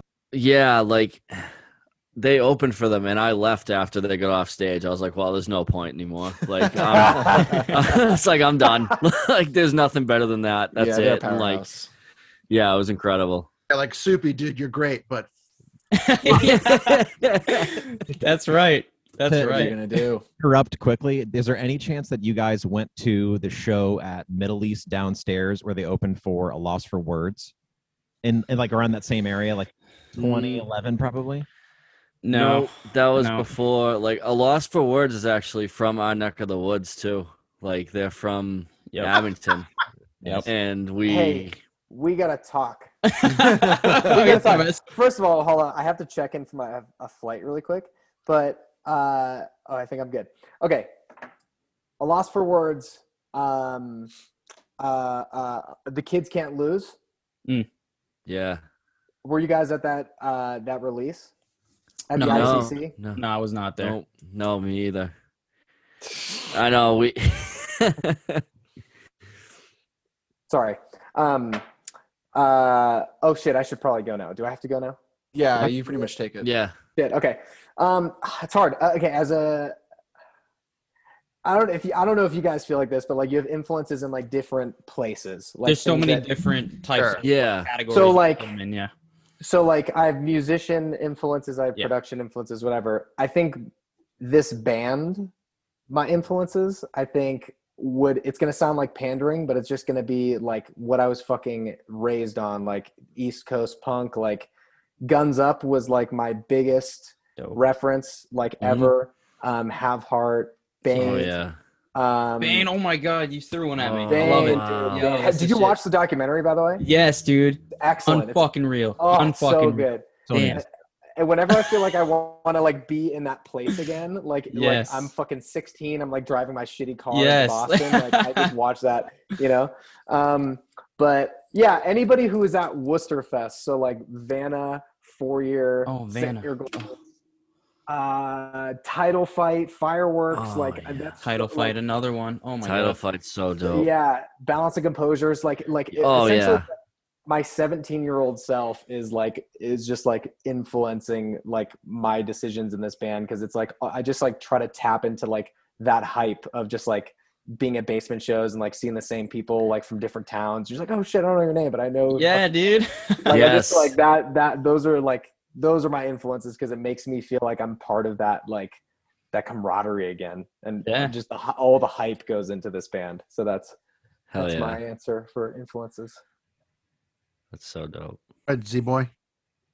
All right. Um, my number one is uh all-time favorite band is Underoath. Um, that's uh, that one's like whatever they make in the future. Like I'm, I'll be. They'll still probably keep that number one spot. Those like first four Spencer albums are like, just like really shaped who I am as like a musician, especially Mhm. like a lot of my opinions and just I don't know, like that whole like take you to another place with their album. Definitely. Like that that's like always a very important thing for me. Um number 2, I'm going to say Dance Gavin Dance.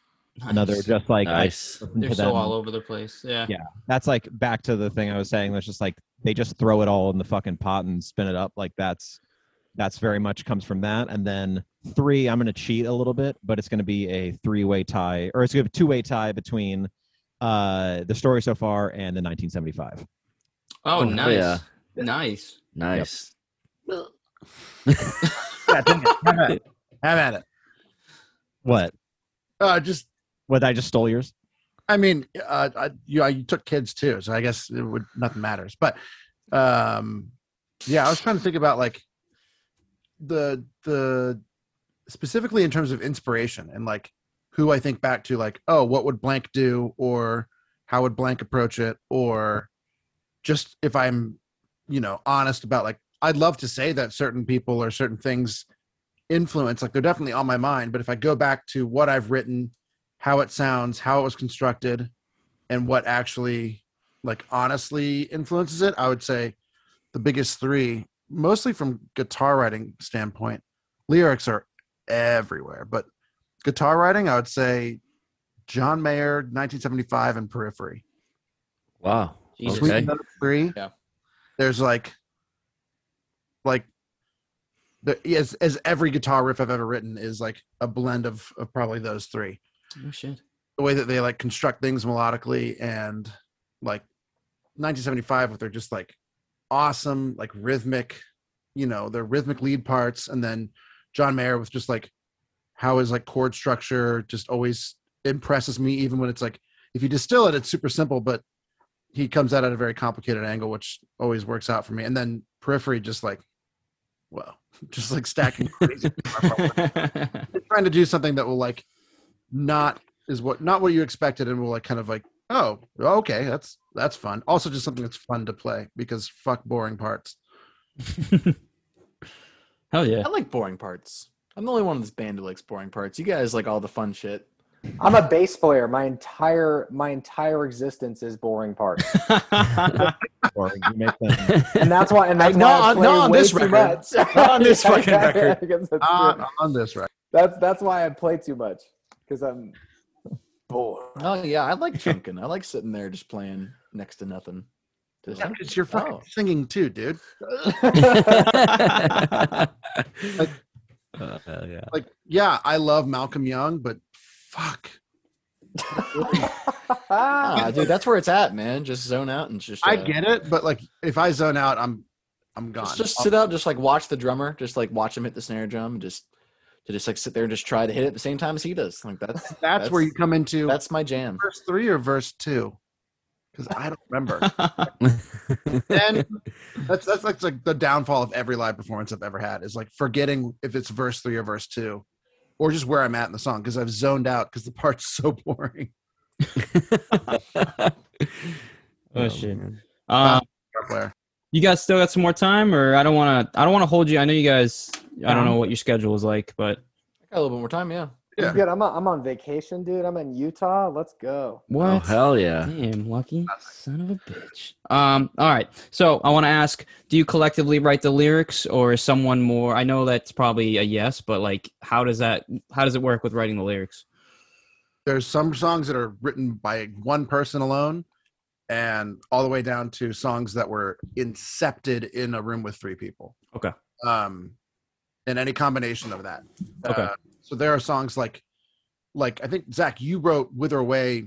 It's in, in its entirety, right? Yeah, Wither Away" is the only one on on the album that was just me. But even then, like Brian added uh this the one of like the line "What happened? What happened to me?" at the end of the second verse. That Yeah. like to me like the most important line of the song. Lock the song. And yeah. So like there's still it's like I guess lyrics like lyrics wise we're not we don't really have babies with anything. Like we all kind of are like I don't really All- vibe with this or like we everything creatively is just like if you can beat it like there's no like majority rule like fuck you like that's my part. Uh we just are all, Yeah. all always down to like hear out somebody saying like oh yeah like I think we can beat this and then we all just beat it together. Um but yeah generally we like a lot of this album we had like the songs first. Um sandcastle and useless things or sorry sandcastle and useless things were the only ones that we had the song first. The rest of the album we had like the tracks first. Okay. um and, like a f- mostly fully written like instrumental part. Um and we kind of would just sit on them like i think for light at the end especially it was we had like i had the track and we were all kind of like maybe discussed a general vibe of like well the song isn't like evil sounding obviously it isn't happy though. So there's like kind of like what is it that's going on that we feel like fits the song? And then we kind of just had these like very long like therapy sessions almost between like with that song specifically it was uh ivan brian and i and we just like put on a voice memo and uh sat in their living room and kind of just were like venting about what was fucking all of us up at the time and uh ivan at one point said you know we are all have in like a tough place in our careers and in our just personal lives and everything else and ivan just at one point said he's like dude i just i don't need to like see the light at the end i just need to know that it's there yeah.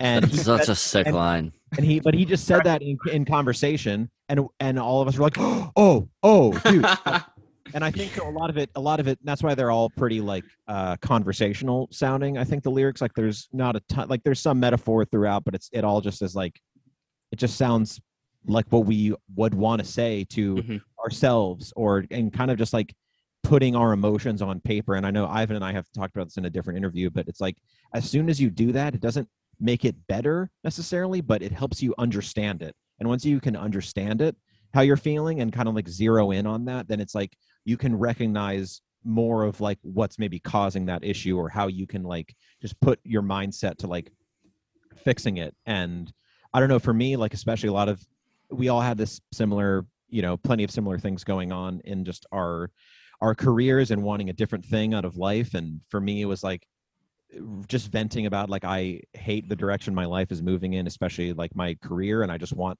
to make you know wake up every day and like be stoked to go live my life which i wasn't uh Yeah, feeling you guys for- you guys reference that a lot in a lot of songs with the whole like you know working and clicking and ticking and doing the same shit. Why is it? And everyone else is doing their shit. I do get I hear that a lot. Yeah. Oh yeah, yeah. but yeah i mean it was like I, I- a lot of that i didn't know like i didn't internalize that really or understood that i feel felt that way until i just like spit out wither away one day and that kind of like started it all of like yo like and also just seeing your own thoughts back and reading them being like fuck i need to like Yeah. I need to be more serious about this. And I think like it's one thing if it's just a passing thought in your brain, but like if it meant that much that it needed to get out on paper, uh, and you know something you felt like you needed to show people or tell people about, then it's like just shows the importance on your life. But yeah, I don't know. I mean, that's at least with songwriting, like we just kind of all try to find a topic that feels real um, to each of us and comes from, you know, it just kind of like we say, what's the overriding emotion that we're all feeling, Mhm. uh, like right now, like what's poking out the most, and just kind of focus on that and dig in. And, and almost all the time, it's been something that all of us can relate to. Like, there's, you know, I know that there's stuff that's been really like dire for Ivan and I that uh Brian has said like he he relates to it in a completely different way and it's that's really sick to see that we could all contribute to something that like maybe Ivan and I had a closer feeling on um but yeah I don't know we did the same thing for chess with Gio like that's Gio's story to tell and we were just like we just want to facilitate you screaming your head off about what you want to scream your head off about so it's different every time but I think it just tries to come from that same place. I always love thinking about the it's like I never realized how big of a deal like hating my job was. Like if somebody were just like, "Oh man, like you know, what, what do you think about these days?" It's almost like like satirical. It's just like cliche. Just be like, "Yeah, you know, the, the old nine to five. But it's like you don't realize how bad it is. You've written half like, "Oh, I wrote half a record about not liking my job." Like, yeah. okay, Yeah. this is a bit more than a bit. Like this is like something that needs to be given serious attention and and Mhm. And I think that we're we're so caked with that fucking American dream story, Mhm. uh, that fairy tale. It's just like no, like at best it's a fucking outline.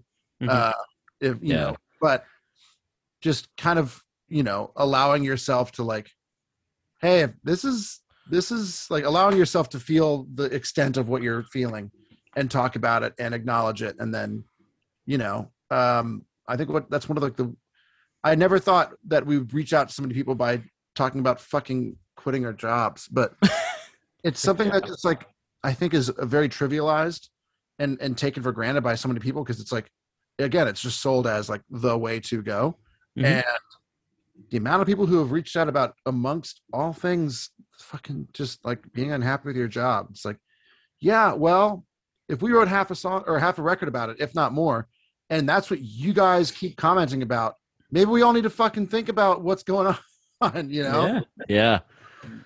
Yeah. We're, yeah. we're all spending our best days so we can die comfortably that's fucking stupid so Yeah, Yeah. and comfort's just a temporary feeling. And at the end of the like like you said, I think that's that's important because I feel like the society the societal standard, like you said, nine to five, like it's been embedded in our heads since forever. And Yeah. people just either accept it.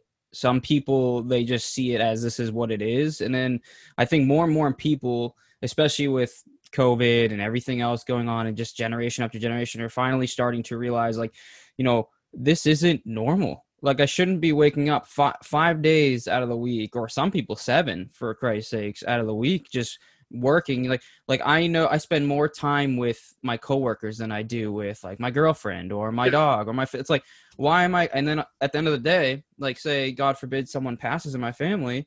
I'm gonna mm-hmm. say, wow, I wasted all this time wanting money, wanting to be in corporate or whatever the thing is, Yeah. just to get the societal standard of working my nine to five to show that I am a patriotic American and can do this, or not even American. I shouldn't even say that. Just like I, this is what we do, and it's yeah, it's stupid. first world society and, and just like yeah spending 60% of your fucking time to to do what and and literally it's just like like the responsible adult thing to talk about it's like saving up you know your 401k your roth ira Mhm. all of all these things It's just like like yeah do that for sure like always you know be saving always be, but like this kind of goal of just like so that when you're done working like when you're literally too old to When you're like work seventy. Yeah. and just too old to work you're fucking too old to like have fun basically Yeah, are you gonna buy a fucking jet ski? yeah and you and, and, gonna like, buy a fucking jet ski? I would. Uh, That's when I'm gonna start I my said I would, you know. yeah but Yeah. like I would. cool, I would get my ass on that after your retirement party like doing things you should have been doing 40 years ago and it's just Yeah. like Yeah. no no for for me a lot of it isn't it's not about not working necessarily it's like it's about wanting to put my effort towards something i actually fucking care about and want to build and the like key. and Gio and I said this on a different podcast. I think it's like a I think this is a Jim Carrey quote of sorts. I'm gonna probably gonna butcher it, but it was something like you if you're working hard at trying to achieve your dreams, like you might not end up exactly where you envisioned, but you'll end up at a place that you're happy with because you'll know that the decisions that you made along the way were like something that like enriched your soul and made you like stoked. And obviously, like even in the best things, like I get to produce music for a living and like play guitar and do all this shit that rocks. But it's not to say that all of that is like bliss all the time. Like tuning vocals for eight hours on like you know for a it's like that sucks ass like that that's not fun but i care about the song rocking. Like i care Mm. about like my production being so fucking dope that it's like it's it's like putting in the bullshit work and the, all these hours on this thing that but you actually like care about and i think that's when it just feels like you're spinning your wheels just as like a cog in the machine for whatever that might be like that's that's when it's really shitty and that goes to what ivan's saying. It's like what what am i doing this for? Like you know like the i don't know if you guys saw that movie soul uh the Pixar Yeah. Oh, what a great movie. Yes. absolutely destroyed me the part where he's talking to his mom and she's like Mm. you know i've seen you i've seen she's like oh, your dad struggled for so long as a musician like you need to like stop all this music shit and what and, and he's like music is the only thing that makes me like care about being alive and i mean not you know to a tr scenario but like it still is that thing it's like and it might be it might be graphic design or woodworking or fucking it might even be accounting for somebody or like I don't even know what like whatever the thing is, but like the thing that makes you just stoked to be alive, like that's what you've got to be focusing on. And if it feels like that your situation currently isn't doing that, change it. And you might Hmm. not know what it is, but the path toward finding it is like at least where I've found a lot of peace. Yeah, that's literally beautifully Yeah, said because that's, that's spot perfect. on exactly it. And that's like what I gathered from Wither Away as well. Like that was like literally because like my notes I wrote down for Wither Wither Away was drums are amazing, but also don't give up. Make a change if you don't want to do it anymore. Stop bullshitting yourself. What are you doing? Question mark. And then that was my notes for that song. And then, but yeah, so you do talk about, um, you know, changing your life and getting out of your job. And yes, people are hitting you up saying like, you know, I didn't realize how much I hated my job or blah blah blah. Like I I can you know I can see that and that's fucking awesome because I feel like it starts somewhere and that's that's a huge core of it and I feel like not a lot of people do talk about that which you know a lot of people you hear the quick 9 to 5 thing but you know it's inspiring to hear those things and and going on to other lyrics that you guys talk about like some of my favorite lyrics that you guys have in general is on uh, Turning Point, and that Yes. is uh, I'm sick of thinking that I'm sick in the head. I wish that I could feel happy again. I think I said that right. Please correct me if I'm Mhm. wrong.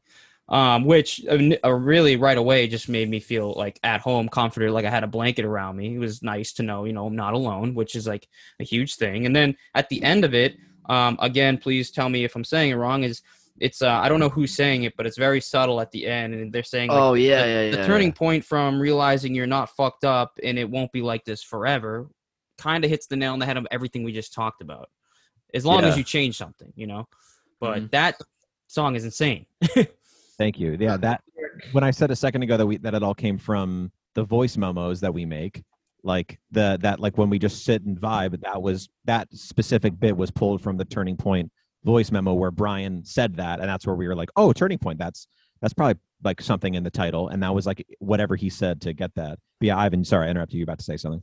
No, yeah, as the the lyric I think is it's I always get it wrong because I always hear shit weird, but it's I, Mhm. I'm sick of thinking that I'm sick in the head for wishing I could feel happy again. that's Which is- it. which is- Okay.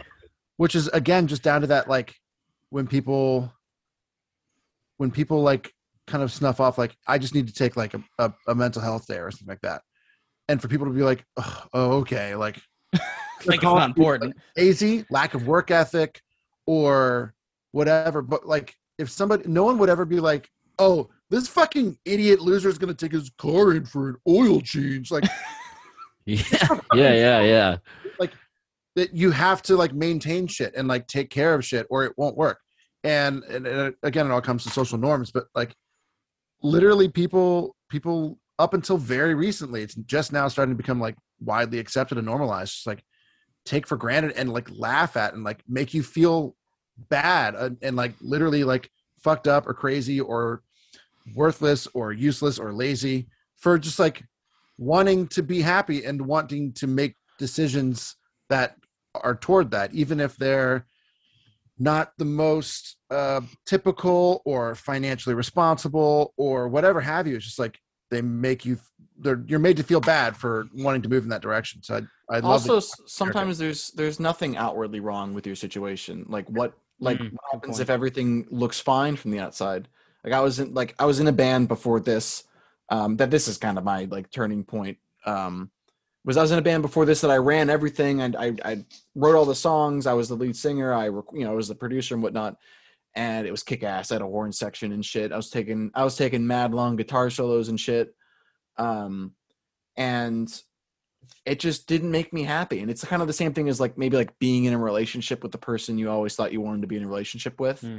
and then just being like ah, damn like i i have everything i wanted but it is not sick Yeah. and i don't know if people are gonna i don't know if i can explain why i don't know if people are gonna understand why i'm gonna get rid of this good thing but it isn't doing what i want it to do and and i think this is what zach always says about the theme of this song is just taking happiness into your own hands Mhm. Uh, Mm. That's that's what Only- it is. Key. yeah only you know what's gonna make it make it work for you and you have to be the one to take the you know to take responsibility to take the reins and even if society is giving you all this pressure like society doesn't know what's going to click for you if you're really trying to make it work you know you, you might have to do the thing that doesn't seem like it makes sense Yeah, like the the job that I was bitching about the, this entire album is me doing music marketing at a record label. Like by all for like yeah, which by all yeah, which I went to school for. Like by all accounts, a cool as fuck job. Like not like I was doing some soul sucking like you know something on paper that would seem soul sucking or terrible,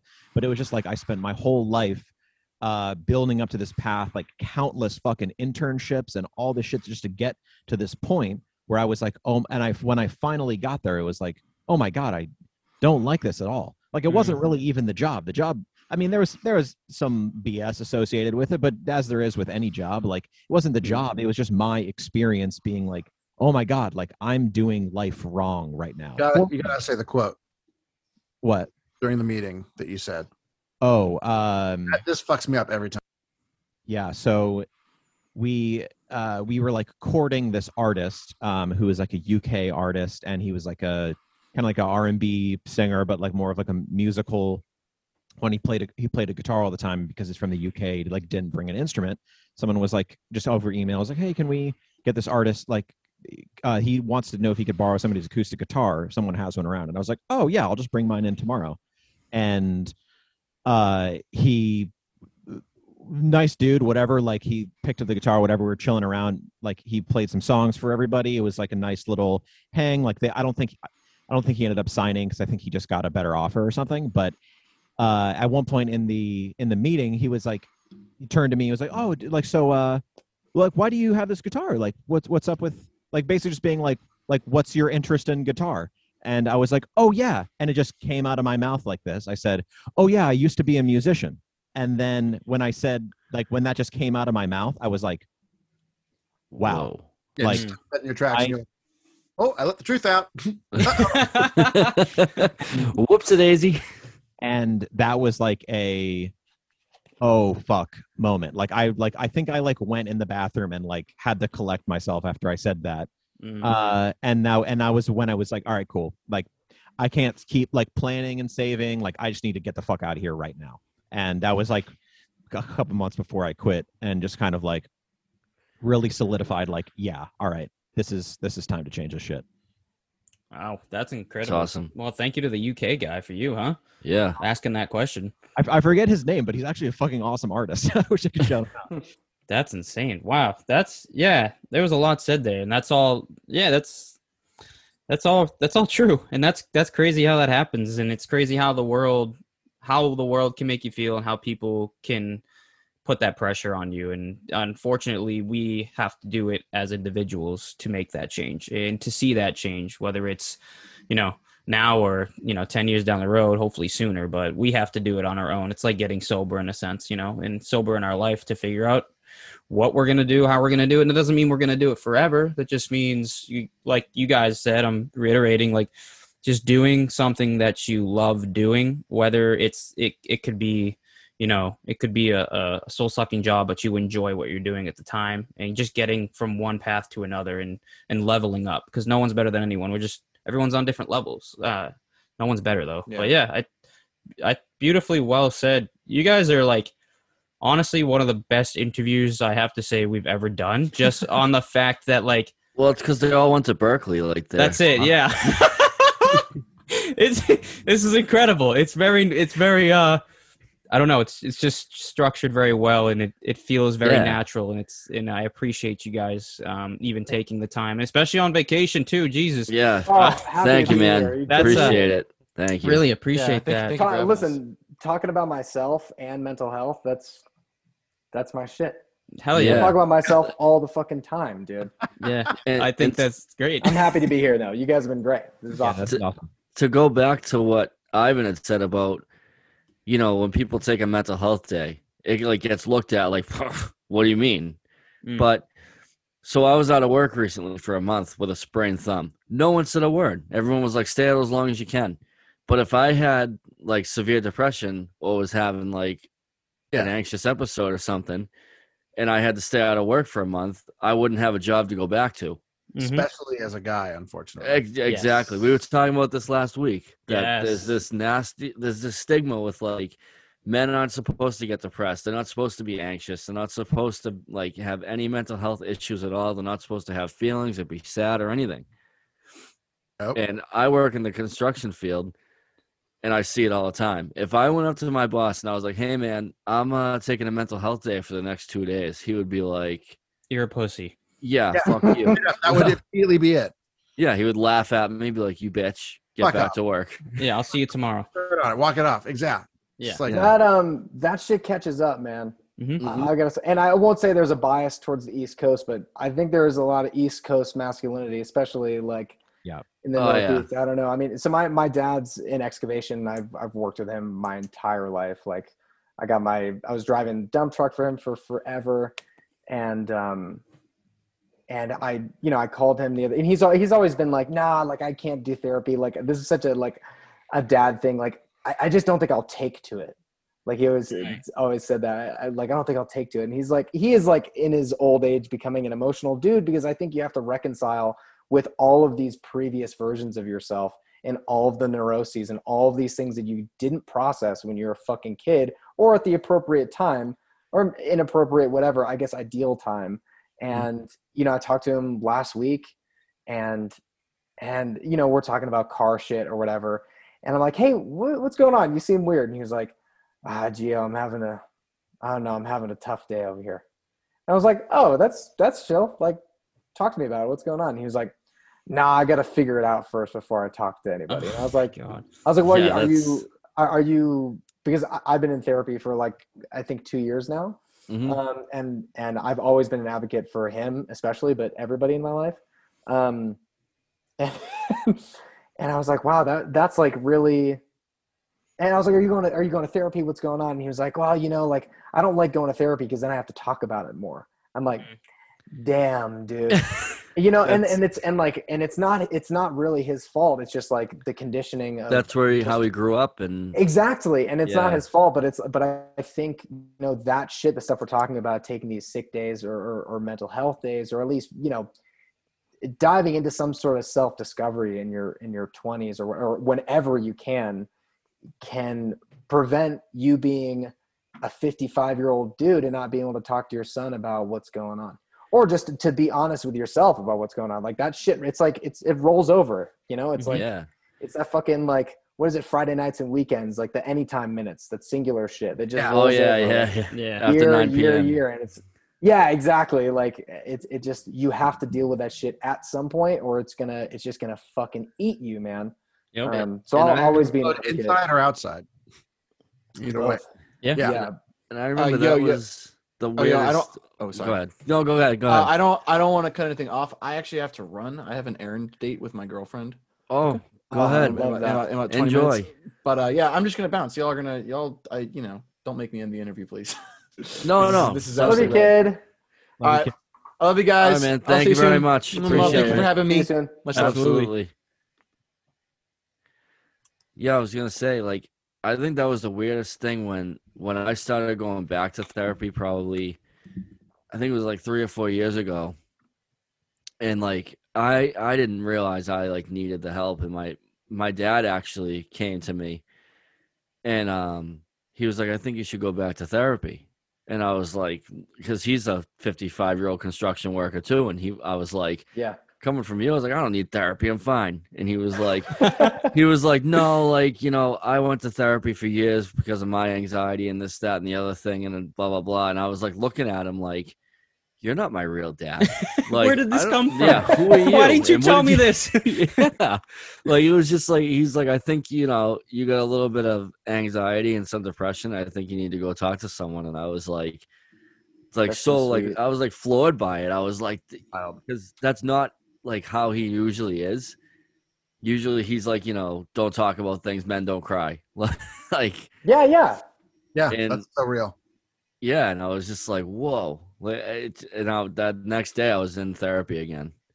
That's great. Yeah. I mean, I feel I, I feel like very fortunate to be a part of like a, a generation that's that's really being an advocate for for mental health and and able to talk to parents about about that and and and having important conversations and being emotionally vulnerable um and also to be in a field where that's like celebrated is pretty amazing and and to be kind of like i don't know casting that stigma away Mhm. um You're part feel of that it. feels really good You're part of change. yeah it feels Yeah. yeah and just and having conversations like this like especially like you know like the tough guy like hardcore shit like it's Yeah. it's nice to be like the i don't know the most h- hardcore shit in the world to me is to be like yeah man i think the i think sexuality is like totally a spectrum Like, just like you know you know i think just being self-aware and being in touch with yourself is is uh is pretty amazing and, and to be able to um dedicate uh, your life to self-discovery in a in a creative way is, is is pretty amazing. I feel very fortunate to be able to do that.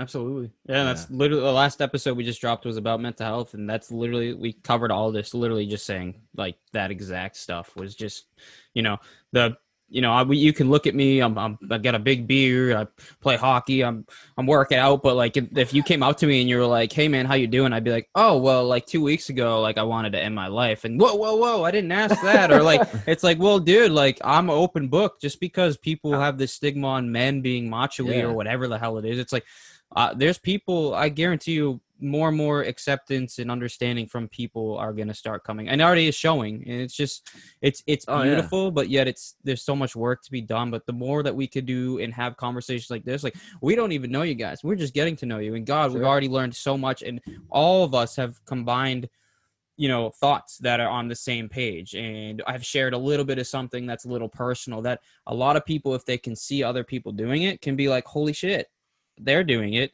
they don't even know each other or they're just coming on and doing it like maybe i can do that and then for us like let's just say we didn't start doing this till we're 22 the person who's 15 can start doing it instead of when we Sure. waited so Sure. Right. Yep. yeah oh shit So real. Yeah. but yeah um i think this was awesome um i think i'm gonna get going soon. I just wanted to ask you guys if you have anything else you want to say. I would love to hear it. You guys can keep we can keep talking if there's something you wanted to pinpoint on. Um and i also want you guys to like um, tell everybody where they can hear your stuff where you know merch and all that stuff. So please if there's more to share if you want to ask us anything yeah. please go be feel free to Yeah, I mean, I'll, I'll go first because I know Zach will have the, the perfect button for this uh, from a from a, a merch standpoint, perhaps, or a marketing standpoint, perhaps. Um, but yeah, I don't know. Take care of yourself. Forgive yourself. Uh, get in touch with the previous versions of yourself. Be nice to that person. Um, and open up this fucking pit, dude. Hell Uh, yeah. take care of yourself, kid. Uh, fucking, fucking, don't go to Lynn. Uh, No. uh, definitely don't go to Lynn. Uh, but yeah, that's that's it. Awesome. Quit your day job. That was that's what I've been saying. Yeah. Quit, Hell quit your fucking day job. I'll uh I'll just tack on what Gio said and, and quote uh one of my favorite bands and three of my favorite people. Uh this band Muna that we work with. Fucking get enough sleep and drink enough water. Like hey, Hell yeah. I know people who are like, Yeah, uh, do you have any like ibuprofen for this? Well, I, I take this supplement for that, and it's like did, did you try sleeping a bit more and drinking more water? Maybe you're dehydrated. It's like literally i i don't go to the doctor not because of any of the classic reasons but it's like i don't work out enough i don't sleep enough i don't drink enough water like exercise sleep and water i, I know those un, until i can say like those three are locked tight doc i don't know what's going on then i'll go to a doctor for a thing it's like yeah like that's guaranteed that's like almost 100% reason for most of my like physical ailments it's like mm-hmm. it's like take fucking care of yourself. Like, yeah, that's it. Beautiful. Oh yeah, man. um yeah just to put a pin on everything we discussed um man i don't know we got what 30 years left of earth as we know it? Uh, so and life is life is already on top of that too fucking short to be unhappy for one second of it. Um so just listen to yourself and listen to your feelings and just recognize you know what's wrong and what's what's upsetting you and and do your best to, to change those things. Um and i think like i said before like you might not fix them perfectly and you might you know you might not end up exactly where you envision but the path to get there is you know that's that's where you can i think put your trust. Um that's at least where it, what it did for me. Um and especially like you know through that i got to be in a band with my three best friends and make something that i'm really proud of. And yeah if uh if if you would like to check it out uh that would mean obviously the world to us. Um you can just look up good terms turning point is the name of the album it's on wherever you listen to music. Um we have like 20 vinyl left on our uh, merch store. If you go to goodterms.store you'll see it there. Um i don't know how soon this is dropping or not. They might be sold out by that point but maybe we'll do a second press or we're always dr- doing merch drops. So yeah Oh, that's yeah. a great that's a great place to uh to help us out if you would like to or if you just think our shit is rad and whatever want to pick it up like that would be great. But yeah ultimately just thank you for listening to this podcast and clearly if you're already here listening like you have great taste uh because this podcast is fucking dope Hell and yeah. Thank uh, you. and yeah thank you guys so much for just listening and caring and everything Well Thank said. you, man. Appreciate. That- yeah. Thank yeah, you. we appreciate that. that. That's awesome. Thank you very much. Yeah, that Thank makes guys. me feel warm on the inside. Yeah. Awesome. Fuck yeah. But um, again, thank you, thank you Yeah, guys. so thank you guys It's for coming on. and Yeah, of hopefully we can do this Awesome. again next time. Something you guys drop, or if you just want to come on and shoot the shit, just let us know. Love that. Hell yeah. Love Always that. Hey, down. long live Ray Bourque, number 77. Hell yes. Um, and uh, it's great Nope. talking to you guys. That was All right. awesome. Absolutely, man. Love Thank it. you very much. Appreciate it. Take Okay. it easy, guys. Thanks, guys.